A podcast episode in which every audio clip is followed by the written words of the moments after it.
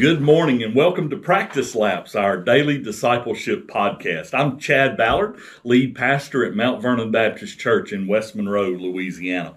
Uh, today we continue the study that we've been in all week, talking about our need as we try to follow Jesus more closely, as we try to become uh, a deeper disciple of His, uh, to dig beneath the surface. You know, I really believe here in the Bible Belt, we're so prone to go through the motions. We show up for church on Sundays. We show up for Sunday school.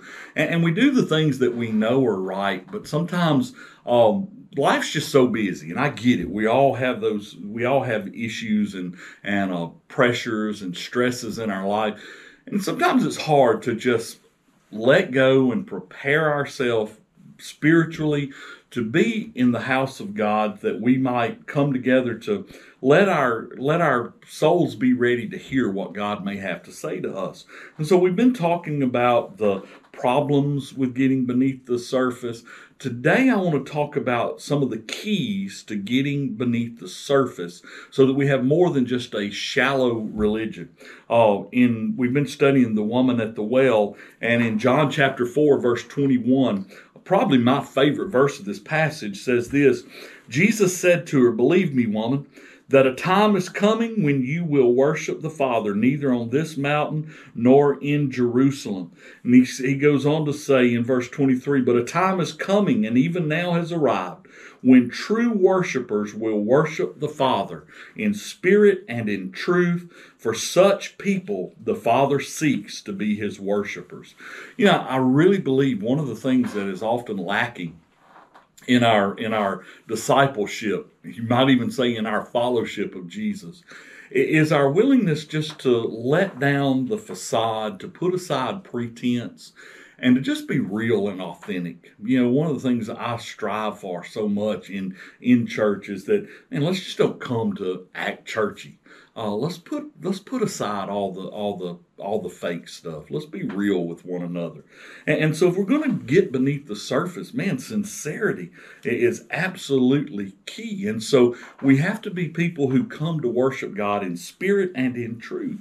And, and so the keys to being able to get beneath the surface, the first one I believe is a sincerity of spirit. But another one is that we need to come willing to, if, if we're really sincere, to ask certain questions. I think we need to come willing to say, what is God trying to do in my life?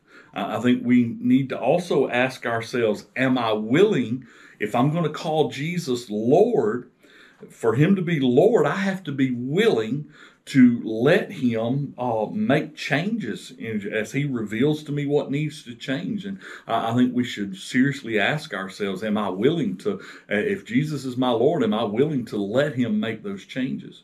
Another important thing is, while the Holy Spirit does the transformation in our life, He empowers us. We need to ask ourselves, are we willing to do our part? Are we willing to put aside those sinful things that we may be hanging on to? I think another important key element, if we're going to get beneath the surface, is also listening. You know, so often we come to be seen and to be heard. Uh, but are we willing to let ourselves just sit and humble ourselves to hear what God may be saying to us? Uh, you know, sometimes we, we want to hear it with our ears, but we, we kind of don't want to think that God's really speaking to us. Oh, I, we, I've had so many times people come out the front door of churches in my twenty-three years of preaching now, and people will come out the front door of the church and say, "Oh, Brother Chad, you told them today." You know, it would be refreshing if somebody would come out and say, "Ooh, Brother Chad, you sure got on to me today," you know, and, and so that so that we internalize that, and that we're we're real about it. We're willing to hear with our ears and to place it on our own heart. And I think another very important element for us and for others around us is a suspension of judgment. Isn't it funny how we always think the sins of others is worse than ours? Oh, I love James two ten. It, it says that if you keep the whole law and stumble at yet one point of it, you are guilty of it all. And it tells me that my sin is just as bad as someone else's sin. Theirs may be something that people look down on more. Theirs may not be as common. It may be, I don't know. Theirs might have been more public. But here's the thing, sin is sin. All sin comes down to our prideful desire to put our will above the will of God. And so understanding that, understanding that all have sinned and fall short of the glory of God, I hope that when we come together to worship, we don't come judging sin in others, but looking at our own heart. And uh, that is so important for us as we move forward. So I hope that will encourage you as you get ready to be in, in your place of worship. And if you don't have one, man, we'd love to have you at, at, here at Mount Vernon. But I hope that encourages you to come with more than just an attitude of I'm going to show up and that's enough. But I hope you come prepared to hear from God and to, to let Him uh, get beneath the surface. And y'all, I hope that practice lap will help you as you run life's race.